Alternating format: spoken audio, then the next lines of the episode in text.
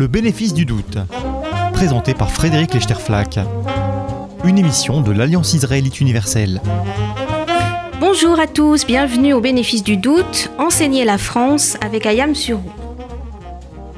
Et nous parlons aujourd'hui d'intégration culturelle, comment faciliter l'intégration culturelle des demandeurs d'asile, des réfugiés qui arrivent en Europe et en particulier en France. C'est un sujet qui politiquement est miné, qui attire évidemment les idéologues et les polémistes. C'est un sujet qui a cristallisé le débat politique autour de controverses régulièrement réactivées.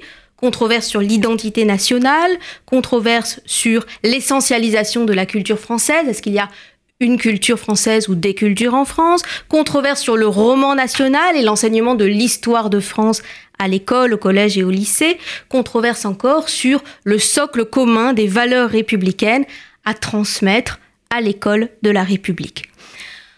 Si on ajoute à tous ces sujets bien français les nouvelles qui nous arrivent parfois d'Allemagne, en particulier les nouvelles de ce fameux réveillon à Cologne qui a réactivé bien des peurs et bien des polémiques lui aussi, il m'a semblé utile d'aborder à nouveau frais cette question de l'intégration culturelle sur tous ces sujets en les prenant à rebours, en les prenant plutôt par le, par le biais, euh, en invitant pour en parler quelqu'un qui agit très efficacement et avec une très grande intelligence sur le terrain pour faire avancer concrètement cette intégration culturelle des demandeurs d'asile. Et j'ai donc le plaisir d'avoir euh, avec nous aujourd'hui sur euh, le plateau de RCJ Ayam Suro. Bonjour et bienvenue. Ayam Suro, vous dirigez une association qui est une école aujourd'hui pour les demandeurs d'asile, l'association Pierre Claver. Je précise que vous êtes philosophe de, formation, vous avez longtemps aussi travaillé à l'UNESCO. Et donc aujourd'hui et depuis une dizaine d'années, mhm.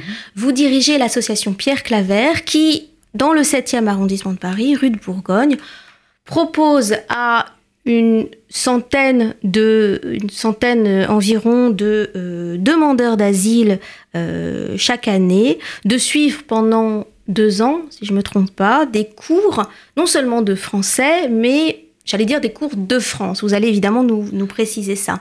Alors, euh, cette euh, école, Pierre Claver, elle a fait l'objet d'un très beau documentaire à la radio hein, sur France Culture, un documentaire signé Caroline Eliatchev, qui m'a donné envie d'en savoir plus. Alors, je précise pour nos, auditeurs que ce documentaire sonore peut être réécouté donc sur le site de, de France Culture euh, à la page de l'émission LSD. Il portait sur la question de la transmission.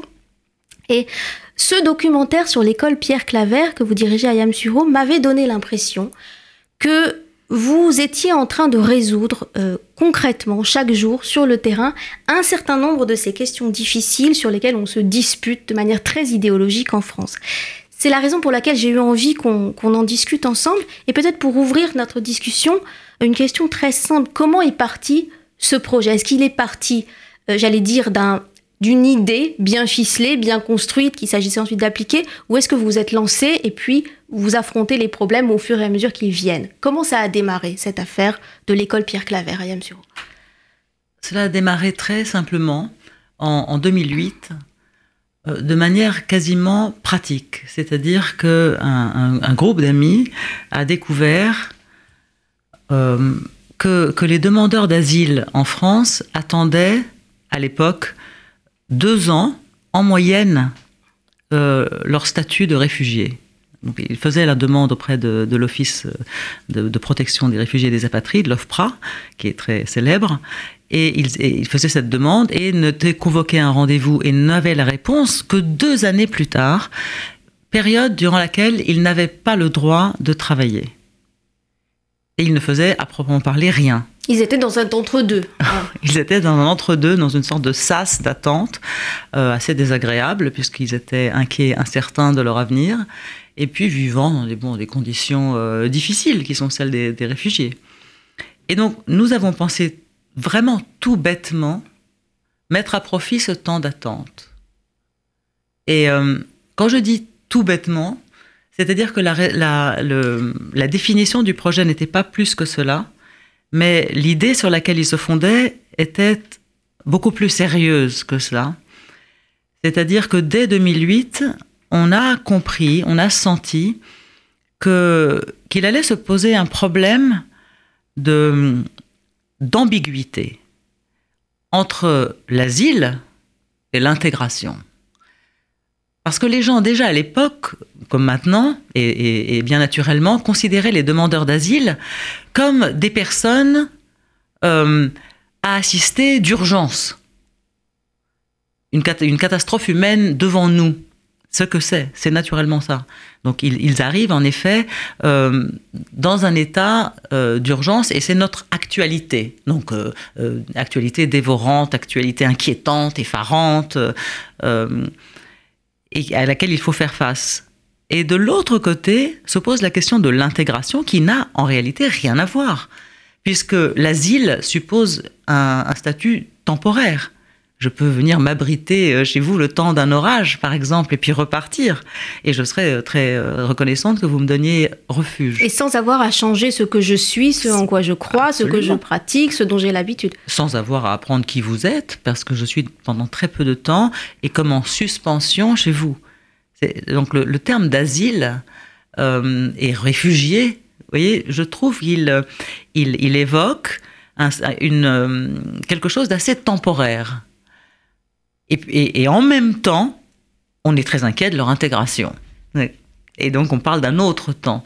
Et donc, nous, en fait, on a décidé de, comment dire, de, de, penser ensemble l'asile et l'intégration, et de la penser en termes euh, humains, c'est-à-dire la manière la plus, la plus honorable de se conduire à l'égard de ces étrangers, c'est de faire comme si, faire comme si ils allaient rester. C'est la manière la plus, la plus honorable et finalement, elle risque d'être aussi la plus efficace. C'est-à-dire d'emblée se conduire, nous, comme si ces personnes allaient rester chez nous dès la première seconde et de ne pas séparer un temps de l'urgence où les yeux fermés, euh, il faudrait accueillir tout le monde, et puis un temps d'intégration où les yeux ouverts, on ferait beaucoup plus attention à ce qu'il faut qu'ils apprennent, qu'il faut qu'ils sachent la manière dont il faut se conduire, les codes sociaux, etc. Il n'y a pas de temps en réalité. Et, surtout, ce qu'on croit, reste à prouver si c'est vrai, ce qu'on croit, c'est que le premier temps, c'est-à-dire ce temps de l'urgence, ce temps où ces personnes qui ont, vécu euh, la guerre, euh, l'expérience de la guerre dure, la route, le processus de l'exil, qui sont arrivés ici pas forcément bienvenus, voyez et, donc qui sont très euh, déjà très affectés. Si on les reçoit mal, je ne sais pas dans quelles conditions va se faire leur intégration humainement. Ce n'est pas, ce n'est pas fondé sur des recherches, ça. C'est simplement le sentiment humain que, en fait, un étranger, il faut d'emblée bien le recevoir. Et la première impression de la France va évidemment compter beaucoup, aussi dans le, le, la contribution future de ces étrangers au, socle commun français. Mais alors du coup, mettre à profit ce sas d'attente mmh, mmh. pour accueillir au-delà évidemment de l'urgence, pour enseigner la France. Mmh. Je ne sais pas d'ailleurs si vous reprendrez à, votre compte cette expression hein, qui, m'a servi de, titre pour cette émission, enseigner la France.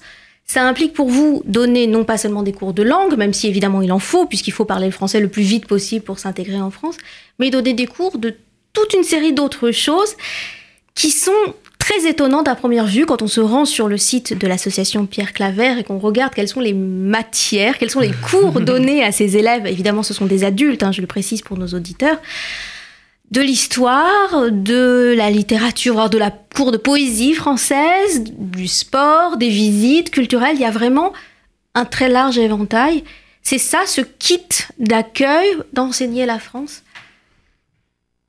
Je crois qu'on reviendra sur les termes enseigner la France qui, qui, euh, qui définissent assez bien ce que l'on fait.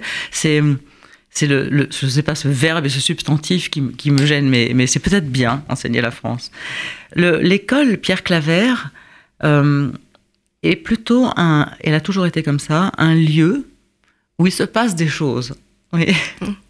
Et, et, en fait, lorsque des, des demandeurs d'asile ou des réfugiés frappent à notre porte, euh, il frappe à notre porte. Ce notre est aujourd'hui un ensemble d'anciens réfugiés arrivés plus tôt que eux euh, et une collection de volontaires euh, très très très variée.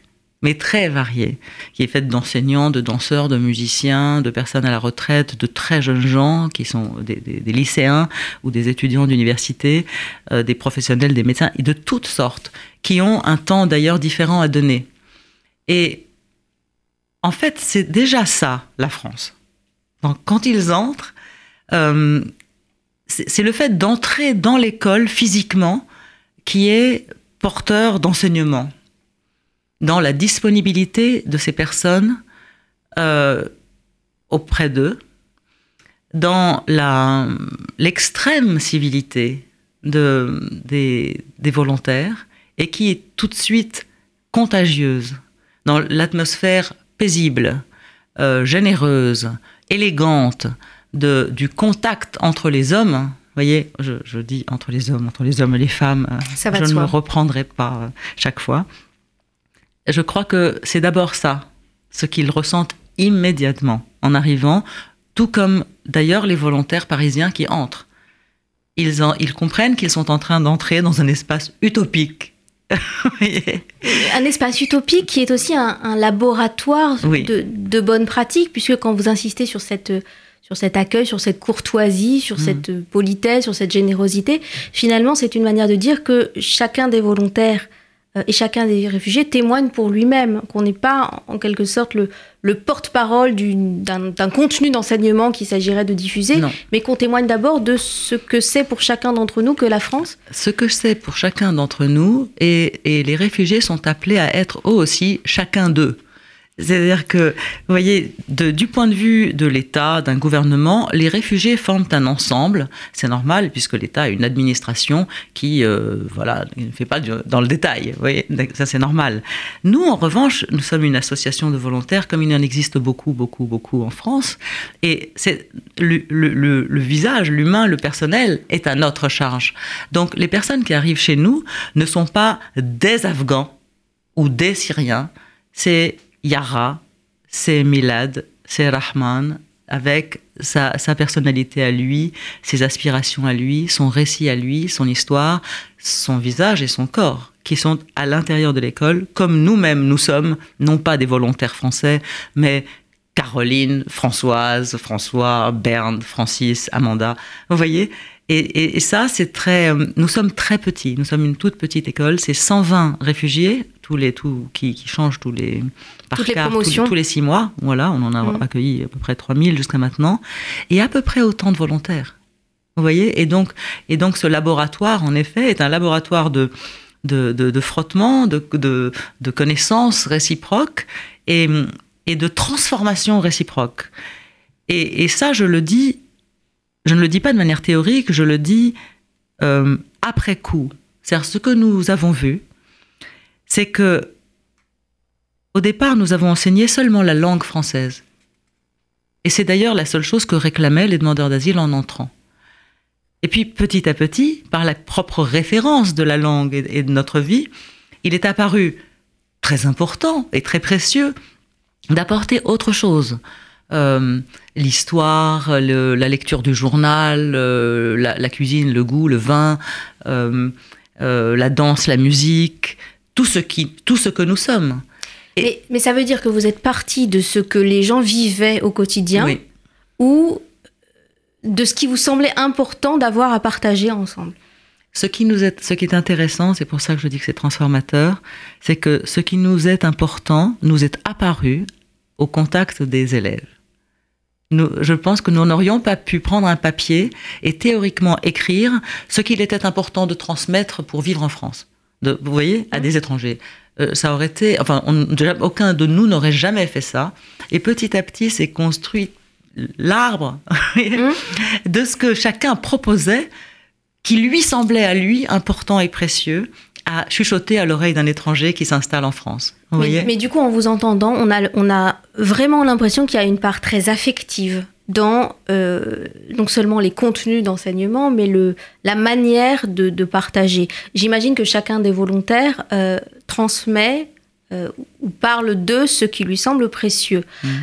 et donc il y a là quelque chose qui est de l'ordre d'un gage, d'une mise en gage personnelle, mais qui dessine les contours finalement d'un d'un canon littéraire ou d'un corpus de, de grands événements de l'histoire de France qui sont chers au cœur de chacun des volontaires. C'est une manière de prendre, euh, de, contourner les écueils euh, de, de, la difficulté qu'il y a à constituer euh, un roman national. je ne sais mhm. pas d'ailleurs si ce mhm. terme de roman national convient, mais en tout cas une histoire de France qui mériterait d'être transmise. Et puis, un, voilà, quels sont les, les grands moments importants qui ont fait la France, quels sont les, les grands textes qui ont fait la France? Finalement, chacun porte son canon personnel et ça suffit pour fonctionner dans cette petite communauté? Je ne le dirais pas de cette manière. C'est la question, ce que vous, la question que vous posez, la question la plus, la plus délicate. C'est le rapport qu'il y a entre la structure d'une association comme ça ou, la structure de la, de la culture française, s'il y en a une, et la, le renouvellement par les personnes qui la portent. Et vous voyez, c'est un, rapport, un équilibre extrêmement... Euh, n'est pas fragile, il est délicat. Et je crois que il y aura, par exemple, toujours à Pierre Claver un cours d'introduction à la poésie française. Il y en aura toujours un. Et pourtant, il est venu par hasard, il s'est comme imposé. Oui, il s'est comme imposé, il est soutenu par une seule personne euh, actuellement dans notre école, qui est un, homme qui s'appelle Bernd, et qui est absolument formidable, qui est poète lui-même, et qui chaque vendredi commente un poème depuis des années. Euh, d'ailleurs, il n'est pas écouté seulement par, euh, par des élèves, mais aussi par des, par des, par des profs, des volontaires. Bon, justement, c'est ça. Nous avons en commun de vouloir écouter un, un poème commenté. Et je pense que s'il si, nous disait euh, demain qu'il ne voulait plus poursuivre, nous n'allons pas supprimer la poésie du canon. je, veux dire, c'est sûr que non. On va, certainement trouver quelqu'un d'autre pour parler de littérature. Comment est-ce que l'on peut apprendre le français, vivre avec des gens qui, parlent cette langue sans avoir idée du lichen culturel qui couvre chacun des mots? Comment est-ce possible On, est nouveau venu dans un pays, mais on peut quand même avoir accès à une part de sa mémoire, de son épaisseur historique. Si l'on veut communiquer, oui. Je ne peux pas, je dis le mot rose, et, tout d'un coup, combien de roses se, lèvent? Il y a Ronsard, euh, vous voyez? Vous Prenez n'importe quel mot. Métal oui, Vous voyez, mais n'importe quel mot est couvert, il résonne dans votre mémoire et vous l'utilisez bien et vous l'utilisez avec son bagage de mémoire. Comment voulez-vous que des gens viennent tout nus avec euh, des mots euh, écrits euh, Je voudrais préciser quand même pour nos auditeurs que les réfugiés jeunes adultes hein, que, qui sont élèves donc à l'association Pierre Claver ne sont pas tous des lettrés dans leur pays d'origine. Hein, on pourrait avoir cette, finalement cette, mm. cette impression fausse en nous entendant euh, parler mm. depuis deux minutes de, poésie mm-hmm. française dans, mm-hmm. le, dans le cursus des élèves de Pierre Claver, mais en réalité, parmi les réfugiés que vous accueillez, il y a des gens de toutes origines, de toute classe sociale, y compris des gens qui étaient des illettrés dans leur propre culture d'origine, j'imagine. Parfaitement. Et justement, ce que nous découvrons au contact, par exemple, de nos élèves euh, qui sont venus illettrés dans leur propre langue, d'accord, et donc à qui la France fait un colossal cadeau, puisqu'ils ils viennent se réfugier ici, mais leur vie, leur vie d'homme est transformée, transformée.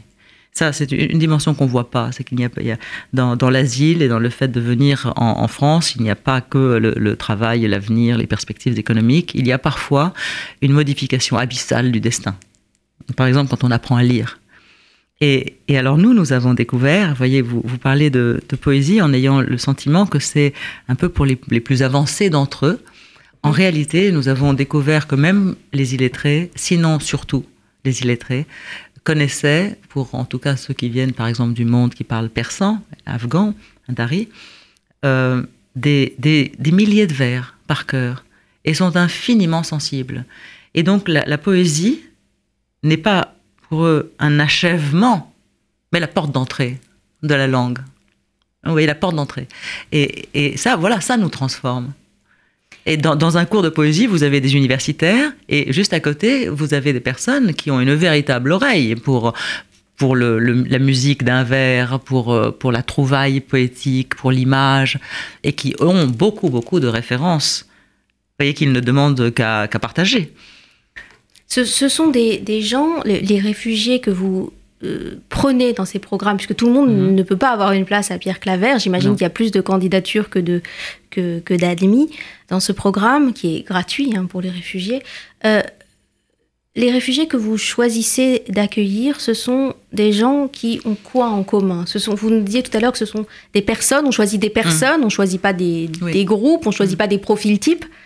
Mais qu'est-ce qu'ils ont en commun? Est-ce qu'ils sont forcément jeunes? Ils sont des garçons et des filles Est-ce qu'ils doivent être compatibles entre eux? Comment, comment se fait finalement cette, j'allais dire, cette, cette sélection de personne à personne? Ce sont, c'est le moment le plus difficile. En fait, c'est de, de, de choisir, en effet. Euh, c'est un thème qui vous est cher à vous. de choisir les, les futurs élèves. Le choix est fait par des professeurs et des anciens élèves, et d'anciens élèves, ce qui est formidable parce que du coup, on a beaucoup de langues. Et c'est un moment très difficile puisque les personnes se présentent euh, physiquement là. Nous ne faisons pas de recrutement par Internet ou par mail ou par téléphone. Il faut être là, comme les cours sont également là, en présence euh, réelle. Et, et en fait, on choisit des personnes qui auraient envie de participer à ce projet, parce que c'est tout de même un projet. Vous avez dit que c'était une école gratuite, ça n'est pas vraiment... C'est vrai dans le sens où nous ne payons pas d'argent, n'est-ce pas? Ils ne payent pas d'argent pour entrer. En revanche, ils tiennent l'école. C'est-à-dire, Nous n'avons pas... Ils donnent d'eux-mêmes. Mais complètement, dire, oui. ils tiennent l'école. C'est-à-dire, ils en assurent la sécurité, le, la maintenance, euh, les déjeuners, les dîners, le petit déjeuner, euh, les rapports avec les Mhm. voisins. Euh, c'est c'est colossal. Vous voyez, donc euh, c'est un système absolument solidaire et qui repose sur tout le monde. Donc les élèves sont des membres de Pierre Claver. C'est pour ça que je dis que c'est une sorte de métaphore. Oui, et, ça fonctionne évidemment comme une petite communauté qui va les introduire à la France et leur, Oui. leur- leur donner une expérience, un avant-goût de ce que va être pour eux, s'ils le souhaitent ultérieurement, une citoyenneté Oui. française. Alors, on poursuivra, si vous le voulez bien, Ayam Suro, cette, cette discussion la semaine prochaine parce que notre, le temps de notre émission euh, touche à sa fin. Mais je donne rendez-vous à nos auditeurs pour euh, la, la suite de cette conversation, donc la semaine prochaine.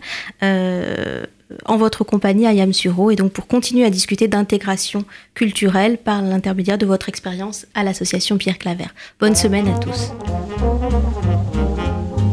C'était le bénéfice du doute, une émission de l'Alliance israélite universelle.